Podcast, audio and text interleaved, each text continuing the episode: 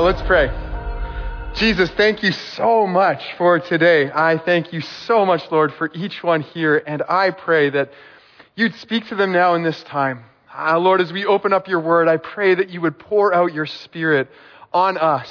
Lord, that we would be, that we would have soft hearts and open ears and that we would, that we would be shaped and formed by you today. In Jesus' name, amen. My mic's good, right? Good. Okay. All right. Uh, so uh, you you might have noticed that I wasn't here uh, last week. Um, uh, we had a little vacation, just stayed around. It was great. It was a, a good change of pace. Uh, but uh, and I lo- I loved the time. Loved the time with my family. It was awesome. But you know how some people they come back from vacation and and they go, oh, I could have been like a week or two longer, and it was so hard for me to kind of get back into the swing of things. Like that was not me at all. I came on Monday, and Nate will attest to this. I, I was ready to preach on Monday morning. I was just like, let's go! Like, I'm so, I, I am so full of excitement for what God is doing here at, at the bridge. I've never been more hopeful, never more excited about pastoral ministry, about the church. And so I, I was like, like seriously on, it is, it's incredible. And so on Monday I was just like, let, let me in, coach. Like, get me in the game. I want to do this. I was just, like ready, ready to happen. But, I, but Nate preached a great sermon on Sunday. I was a little bit jealous because he got such a great text to preach, but, but he did a great job of it. Uh, it was a great example, that text of, of, a, of a theme, I think, in the book of Acts, which is that the gospel is going public. That the good news about Jesus is, is, is going out into the world, and, and people are hearing about this. And uh, in one of the many grocery uh, store analogies that Nate used last week, he, he talked about buying like a big bulk package of food and trying to stick it in the cupboards. And you know, the next time you open it, you know the thing's just going to come pouring out at you. And, and that's kind of like the good news. Like you could try to keep it in. And, and the Jewish leaders in Jerusalem try to do that. They try to shut it up. But it's not going to work. Like this stuff is just meant to be made known. It's meant to go out there. You know, when I was, I was growing up in, uh, in the 90s, the Christian subculture, my favorite band was the Newsboys. And if you don't know about the Newsboys, you can ask my kids because they know way too much about 90s Christian music for any kid growing up in the 20s. Which is a weird thing to say, isn't it? My kids are growing up in the 20s. Anyways, the Newsboys, they, they, one of the albums that made them big was called Going Public. And, uh, and one of the lines, or the, the line of the, of the main of the, I guess the, uh, the, the title song, there's no straddling fences here. We're going public with this. And the other big one was DC Talk. And uh, maybe their most famous song was Jesus Freak. I don't care if they label me a Jesus freak, there ain't no disguising the truth. It's meant to go out there. You can't disguise this. You're, people are going to label you, label you a Jesus freak, whatever. You just go out there. Um, so that's what it's meant to do. But when that happens, you get pushback. Inevitably all the time. You're going to get pushback. And that's what happens with Peter and John in Acts chapter 4, is that you've got the, the leaders of Jerusalem saying you can't talk about Jesus anymore. They're trying to stamp this thing out. And, and we've seen it, I think, in a, in a very small, in a much smaller way here at the bridge, where for years we were, we were a little bit of a hidden church we worshiped at Cap U. You know, you throw up some sandwich boards on a campus that nobody, where nobody lived and very few people ever visited on a Sunday morning and hope that somebody checked out the website. You know, that was, that was the thing. And, and we had office space and we did things in the community. We weren't trying to be hidden, but that was a little bit of the reality. And then we build this building right here on Deep Cove Road. And it's like anybody driving to Deep Cove, it's unavoidable. You're confronted with the fact that there's a living, breathing church here. And there's some pushback. You know, there have been some people who have loudly and, and publicly said, we'd rather these people not be here. So that kind of thing does happen. Now, Nate last week said that he's pretty non-confrontational. I would argue that I'm more non-confrontational, but I'd have to confront him about that, so I won't, I won't do that. Basically, our next hire is going to have to be a UFC fighter, kind of like this guy, just to even things out, you know, just to, just to balance things. I'm thinking, I'm thinking pastor of missions, uh, personally. Uh, so we're, we're both pretty non-confrontational. We, I, I don't, I don't like it when there's pushback and, and opposition. I don't enjoy that. And, and maybe you can relate to that. It's, it's maybe why a lot of us who are, who are followers of Jesus maybe sometimes are, are tempted to stay silent about this because of the potential for people calling us names and disliking us and cutting us off, alienating us. We, we don't want that, and, and so we kind of stay silent. We feel overwhelmed even by the potential of opposition, and, and we don't know what to do with that. So let's talk about what we do with that. Let's talk about what the early church did with that. If you have your Bible, uh, we're going to be in Acts chapter 4, starting in verse 23. We're just going to read the first couple of verses to begin on their release. So again, Peter and John have, were thrown into prison for one night, dragged before the Sanhedrin, the Jewish court, uh, and now they've been released. So Peter and John went back to their own people and reported all that the chief priests and the elders had said to them. When they heard this, they raised their voices together in prayer to God. So the church so far in Acts has experienced a lot of favor, a lot of growth. It's been, it's been a great season. They're coasting along and suddenly they get their first taste of persecution. The first indication that the leaders of Jerusalem aren't going to go along with the crowds. They're not eagerly giving their lives to Christ. In fact, they're going to try to snuff this thing out. Now, before we look at what they do in response, let's talk about what we often do. So you face some kind of threat some kind of difficulty. Now you're together with people who are like minded, who are in your corner. What do you do? What's your first instinct? See, I think for a lot of us, our first instinct is to complain, right? To kind of, with, with people who are on our side, to just tear our opponents uh, from, from piece to piece, right? We're, we're just gonna, we're gonna dismantle everything that they say, everything they do, just rip them apart. That's kind of the, uh, the idea. Or, or maybe we just spiral in, uh, in, in, in, and kind of wallow in an impending sense of destruction. You know, we just go, oh, woe is us, this is all over. Or we, we lawyer up. You know, we get ready to fight the legal battle. Maybe we, we hire that MMA fighter and get trained up. You know, we're going to get back at our enemies. We start plotting our, our revenge. That's just kind of what we naturally do. We turn to our strength, our intellect, our wisdom, our thoughts. I've seen it again and again in myself. I've seen it in others. I've seen it in Christian leadership. But it's not at all what the early church does. The very first thing they do is that they pray together. They cry out to God. First response, prayer. And I, uh, I have, like I said, I've often not done this, but on at least one occasion when I did, it changed my life forever. I've shared the story in more detail before, but quickly, it was the night that I told Carolyn how I, how I felt about her. I had a, a whole Hollywood-esque speech planned out. And I was, I was delivering this whole speech, and she, clearly I should have been reading the body language. She had no interest in hearing this because she actually walked out of the house and was walking to her car. And I followed her along, delivering my speech. I got to the climax and she was in the car. She had the car turned on. She had rolled down the window. I got to the big finale where I told her how I felt about her. And she said to me, Craig, we're just friends and that's all we're ever going to be. And she took off. I'm serious. There was like, there was no, like I just, she said that and she just drove away. It was the most stone cold rejection like ever.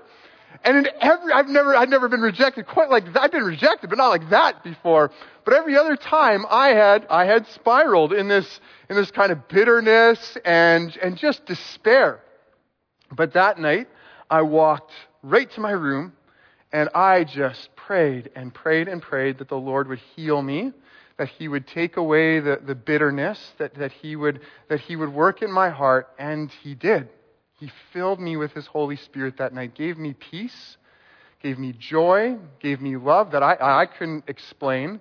And that is why, 100% why, a week or two later, uh, I didn't have any bitterness in me. And, and Carolyn called me and said, All right, fine, let's give this a try. Um, and nine months later, we were married, so joke's on her. First response, prayer. Now that was, that was me. That was, that was a, that was a personal thing. Here it's a corporate thing. The, the, the, the, the threat, the, uh, the crisis is corporate in nature, and so it's a corporate response of prayer where they gather together and cry out to the Lord. This is so crucial This is so crucial for individuals, but for churches, for families, at every point. If you face a threat, if you face a crisis, if you're overwhelmed, pray. First response. Don't spiral, don't complain, don't plot revenge, don't strategize. Raise your voice to God. Pray. But what's crucial here is not only that they pray, but, but it's how they pray. Verse 24. They lift their voices together in prayer to God. Sovereign Lord, they said, you made the heavens and the earth and the sea and everything in them. Very first thing they do in prayer is that they raise their, they, they only, only lift their voices, they lift their eyes to see God, to see who He is, to acknowledge His character. They say, Sovereign Lord. Sovereign meaning you're in charge. You, you are master. You're creator of, of everything. You made it all. And so whatever we're facing, whatever crisis we've got here, you're greater than that. And none of this is going to surprise you. None of this is going to, is, is going to be too much for you. You are sovereign. You are Lord. You've got this first thing they do. And this is actually how the Lord's Prayer begins too. Um, kind of funny thing, you heard earlier that we are, uh, we're doing something a bit different with our Sunday night service. Um, up until now, we've been just repeating the Sunday morning sermon, but but two weeks ago is uh, or three weeks ago, I, I, guess now it was Halloween, and um, there was like the the team, like the pastors and the worship team and the coffee team, and then like two other people, and we were like, well, thing we're we're having a great time, but but we might need to change things up a little bit here. And so we decided we would uh, extend the worship time and do something different with the teaching, do a shorter thing based on the Lord's Prayer, kind of go line by line. And then the last two weeks before we had implemented this change, the thing's just bursting at the seams. So, anyways, we're still going to do it. Tonight we'll get 10 people again.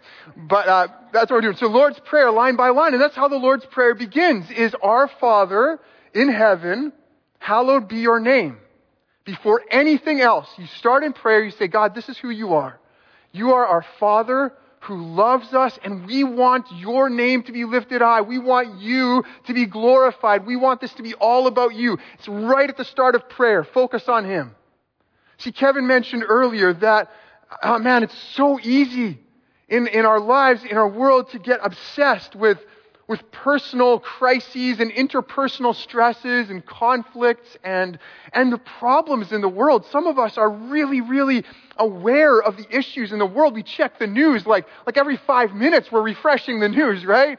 We're constantly aware. And it's not like the disciples are ignorant of what's going on in the world. Obviously not.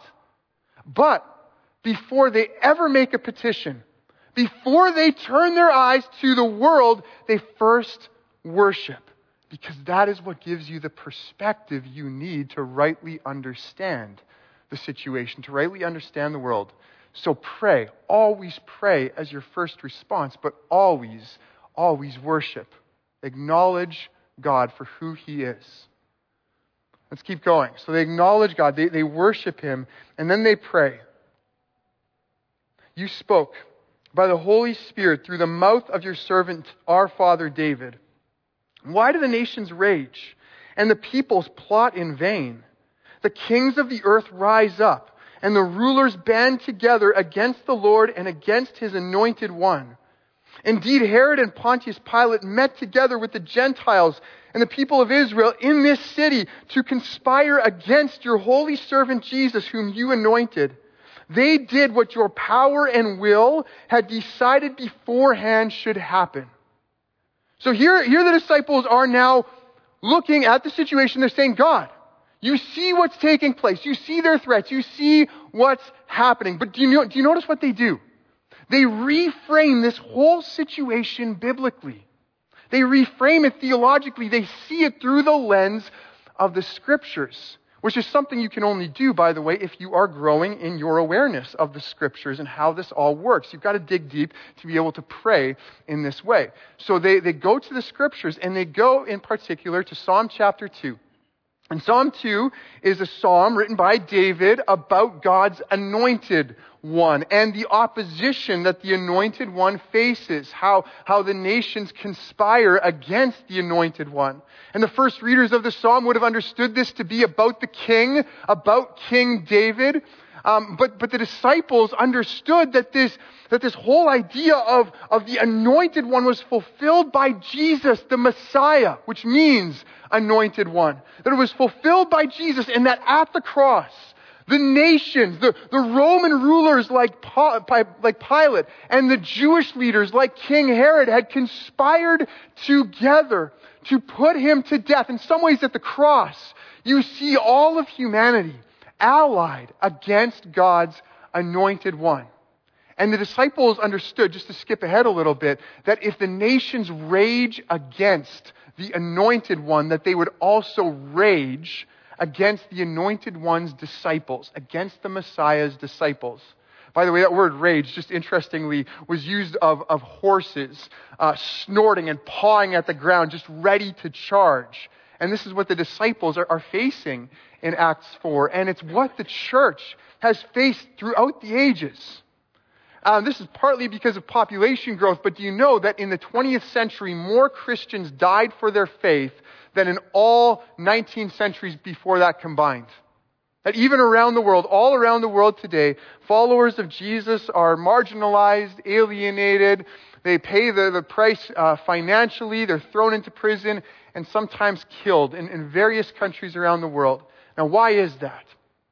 Well, there's, there's a few reasons, but one is that when you're a follower of Jesus, He is Lord, right? He is above all else. You give your allegiance to Him, which means that oftentimes followers of Jesus aren't going to go along with the spirit of the age. They're not going to go along with the zeitgeist of, of, of our culture. They're going to stand apart. And when a, when a government or an authority or a tribal group sees itself as an ultimate authority, sees itself as the highest authority, they can't tolerate people who claim allegiance or give allegiance to, to someone else, to someone greater than them. And that's why, for example, the communist government in China has no problem with the church as long as they can control the church. As long as they can tell the three self church, if you know about the church in China, what they can preach and what they can't preach. They're okay with that. But it's why they will do everything in their power to stamp out the underground church, which will not obey the government regardless of what they ask, but give allegiance to Jesus alone. And in the West, the more and more our governments uh, distance themselves from any basis in God, the more and more our, our authorities see themselves as being the highest authority, the more we are going to see the same kind of thing take place. That faithful followers of Jesus are going to experience the, the plotting, the snorting, the raging of the nations against us. So the disciples look at this in Acts 4, and now they understand their situation because Psalm 2 goes on to say that the nations plot in vain. And a couple verses later in Psalm 2, we read that God actually scoffs at, mocks the purposes of the nations, that their purpose is to destroy God's people, but God has other things in mind. I, um, I've, I've never done martial arts, and some of you look at me and go, yeah, no, that's not surprising at all. Um, but I do actually, before the service, we were, one, a couple of us were talking about exercise, and I was like, I don't really like running. I prefer to lift weights. And the guy I was talking to was like, yeah, if you ask everybody in the church, zero people would have guessed that about you. Um, you know who you are. but anyways, so I, I, know though that in uh, in the martial arts philosophy of jujitsu, the whole idea is that you take the force of your opponent and you use it against them. You turn it against them. And, and if that's the case, then God is basically a triple black belt jujitsu spiritual, spiritual jujitsu master. Because he takes the purposes and the forces of evil and he turns it.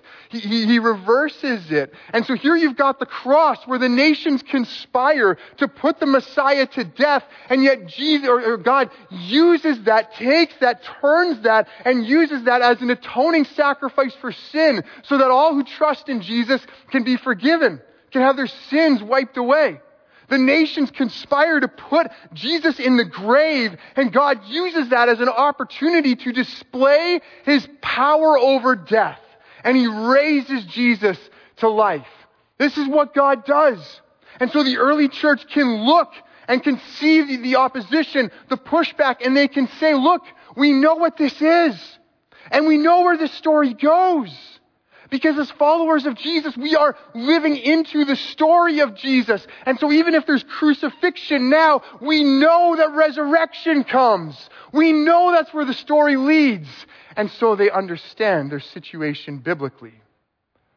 Now, I, want to tell you a story from my own life, kind of along these lines. Um, it, it, might uh, come as a shock to some of you, but not everybody always agrees with everything that I say. Sometimes people don't like what I say. Sometimes people don't like what I'm like, and sometimes people like to tell me that. And, and oftentimes this has almost destroyed me. It has, it has, it has brought about despair and discouragement and uh, just, just has, has caused me to spiral. And it almost happened again recently.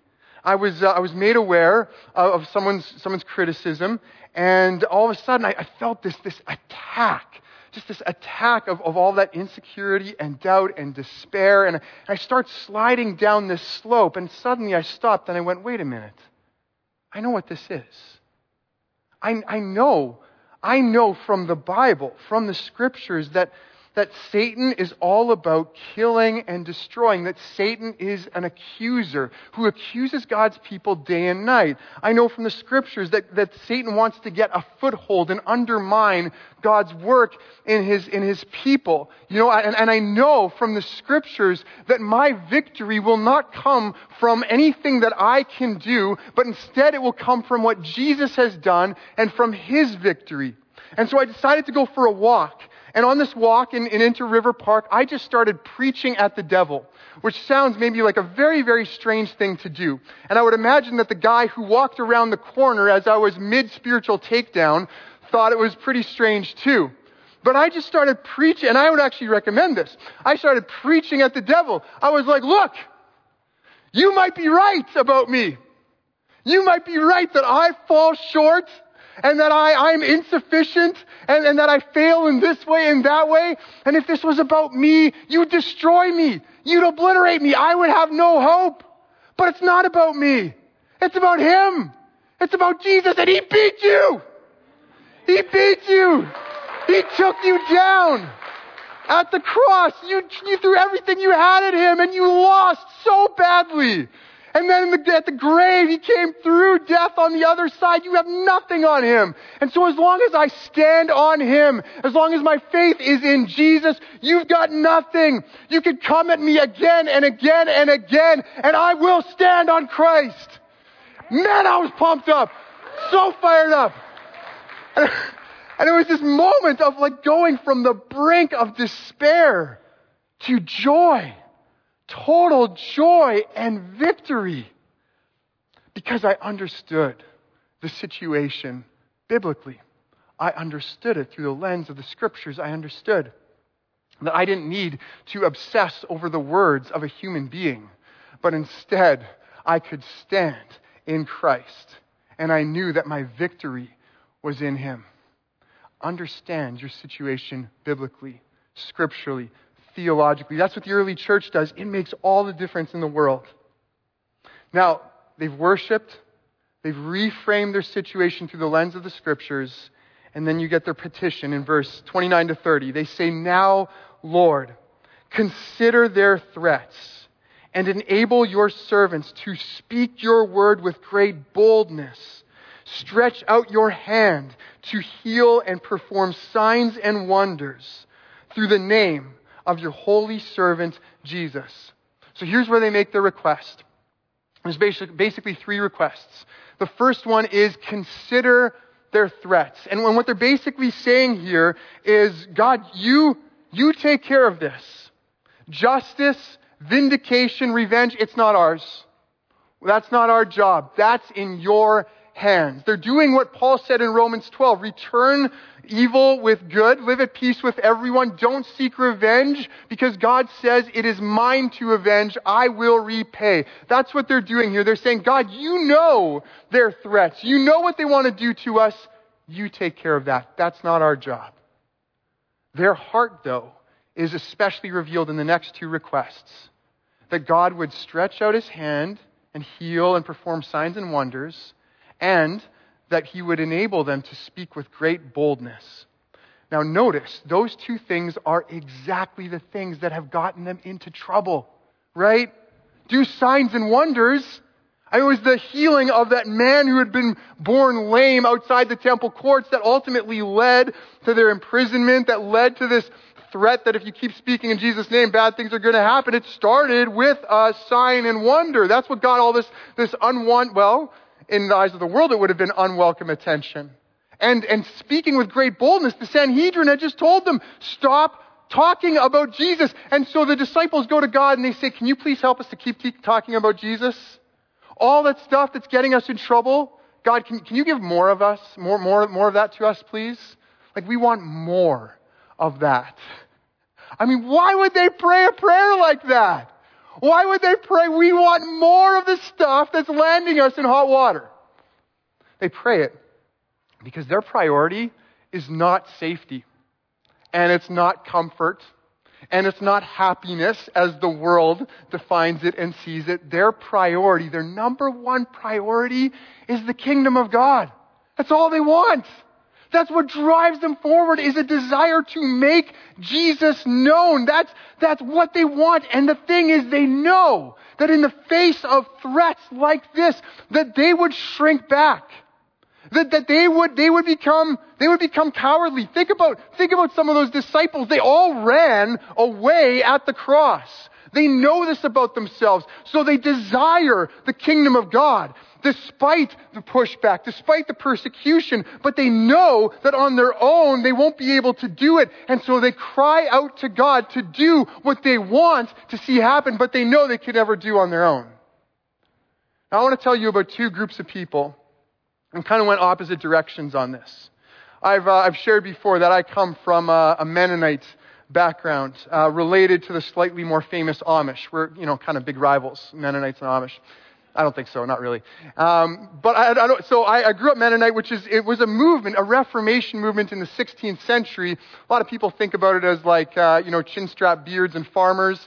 Uh, my my ancestors modernized like 100 years ago. We drove a Ford Aerostar, not a horse and buggy. Um, so yeah, get the, don't get don't have the wrong idea. But um, but but anyways, uh, when I learned about my ancestry, when I learned about how the movement began, I was so I was so proud of coming from this, from this movement because in the first 50 to 100 years, uh, Mennonites in, in Western Europe uh, were so passionate about their trust in Jesus and about their convictions, and they would tell everybody. Uh, the movement was was spreading, but because the Mennonites were very, uh, very strongly convicted about peace and wouldn't fight in uh, in any wars, and because they were convicted about baptizing adults instead of babies, um, they, they kind of undermine the whole system of, of citizenship and, and child baptism in Western Europe. And, and so they were, they were imprisoned and they were hunted down and, and some of them were killed. They faced this persecution. And what happened towards the end of the 16th century is, is that the Mennonites essentially made a compromise with the authorities. They said, okay, fine. We'll stop talking about this if you will let us live in our own communities, live according to our convictions and the Mennonites for hundreds of years became known as the quiet in the land. They didn't have really any contact with outsiders, very little influence. They were living a, a distinct kind of lifestyle, but with, with very little impact because they, they stopped praying this prayer, essentially. They stopped praying the prayer of Acts 4. Another, the other group of people that I wanted to tell you about uh, is the underground church in China, which I mentioned before. And uh, there's a biography that I often, that I often uh, recommend to people, and it's one that I've quoted before. Uh, it's, by, it's about Brother Yun, who was uh, a, a leader in the underground church in China, in the house churches of China. And he has this quote that's always stuck with me, and I want to share it with you again. He said, That's why I correct Western Christians who tell me, I've been praying for years that the communist government in China will collapse so we can live in freedom. This is not what we pray. Instead of focusing our prayers against any political system, we pray that regardless of what happens to us, we will be pleasing to God. Don't pray for the persecution to stop. You hear that? Don't pray for it to stop. We shouldn't pray for a lighter load to carry, but a stronger back to endure. Then the world will see that God is with us, empowering us to live in a way that reflects His love and power. That has always stuck with me. Don't pray for a lighter load. Pray for a stronger back. Don't pray for the persecution to stop. How different is that from basically every prayer you've ever heard a Western Christian pray? I mean, I, I hear us praying all the time. God, protect us from persecution. We're not even being persecuted. You know, we're praying for protection from it. Here's a guy who was tortured in prison numerous times saying, don't pray for it to stop. That's not, that's not our goal. Our goal isn't our safety. It's not our comfort. Our goal is that God's power and His love would be revealed through us regardless of the cost to us because we're all about Him. That's an Acts 4 prayer. And look at the result in China over the last 50 years or so, the number of people who have come to faith in Christ in China is one of the greatest stories in church history. People have said this is, this, is the, this is the most rapid growth of the church we've ever seen in China over the last half a century. And look at what happens in verse 31. Here's the result of the disciples' prayer. Verse 31 After they prayed, the place where they were meeting was shaken and they were all filled with the Holy Spirit and spoke the word of God boldly. So the place was shaken. Can you imagine this? Like right now, this place just shaking. I mean, most of us, all of us would be like, ah, oh, it's an earthquake, get out! But the early disciples, they, they, I think because of the context, understood that's not what this was. Something else was going on here. And I wonder if because they, they saw everything through the lens of Scripture if they would have thought of Psalm 99. The Lord reigns, let the nations tremble. He sits enthroned between the cherubim, let the earth shake. The shaking of the place in Acts 4 was a sign and an indication that God is king and that he is right there with them. They might feel outnumbered. They might feel outgunned. It's a small group of Christians in, in an empire determined to destroy them. That would feel pretty overwhelming. But if God, the King and Creator is with them, then they're going to be okay.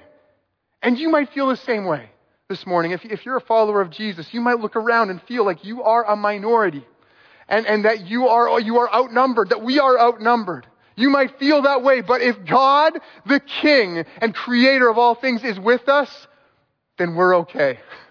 Even though Jesus told us to love our enemies, turn the other cheek. It's not a very good strategy in the eyes of the world when you're facing opposition. But if God is with us, it's going to be okay. And not only is God with us and with them, but He fills them, fills them with the Holy Spirit. Now remember that the group here in Acts 4 would have been a lot of the same people in Acts 2 who at Pentecost were filled with the Holy Spirit. And, and Peter was definitely in Acts 2 and Acts 4, uh, and, and even, even before this passage, earlier on in Acts 4, Peter is filled with the Holy Spirit, 4 verse 8, and then speaks to the Sanhedrin. It's almost as though being filled with the Spirit is not just a one-time thing, but rather an ongoing need something we continually need if we are to be God's witnesses, if we are to, if we are to proclaim His word boldly, we are going to continually need to be filled with the Holy Spirit because we can't do this on our own. And so they're filled with the Holy Spirit. They know God is with them. They know His power is within them. And that's what enables them to speak the Word of God boldly. Not just in a setting like this, not just among like minded people, but to go out and to share the good news of Jesus with the world. See, the whole book of Acts, the whole story of the church, the, the growth of the gospel depends on this depends on God's people praying prayers like this so that they are empowered to speak His word boldly. It depends on prayers like this. Here's how uh, a writer named Samuel Chadwick said it a couple centuries ago. He said, Satan dreads nothing but prayer. His one concern is to keep the saints from praying. He fears nothing from prayerless studies, prayerless work, prayerless religion. He laughs at our toil. He mocks our wisdom, but he trembles when we pray. He trembles when we pray. He doesn't, he's not afraid of our wisdom. He's not afraid of our strength. He's not afraid of our thoughts. He's not afraid of us devising our strategies. He's afraid when we pray. When we pray like this. Because when we pray like this in Acts 4, we are acknowledging that what we want to see God do, we could never do on our own. We're relying on His strength. And that's when God moves. That's when the kingdom breaks in. So my brothers and sisters, pray. When you face a crisis, a threat, a spiritual attack, opposition, pray. Lift your voices to God. Pray with your eyes set on Him. Pray by worshiping. Pray biblically by reframing your situation through the lens of God's story in the scriptures. And pray with your heart for the kingdom of God. Don't pray for your safety. Don't pray for your comfort. Don't pray for your own advancement. Pray for the advancement of the gospel. Pray for the advancement of the kingdom of God. Because when you pray that way, we will see this happen. We will see our church shaken. We will see our city shaken. We will see our world shaken when we pray like this. Amen? Amen. Amen. So Jesus, we want to pray this prayer right now. We acknowledge, Lord, that you are God, creator, sovereign over all things maker of the heavens and the earth. You are above all rulers, authorities, powers. Lord, nothing, nothing is too great for you. Nothing is too big for you. And at the same time, God, we acknowledge that we are weak, that we are unable on our own, Lord, to, to do much of, of, of anything in this world. We, we are small, we are weak, we fall short in so many ways.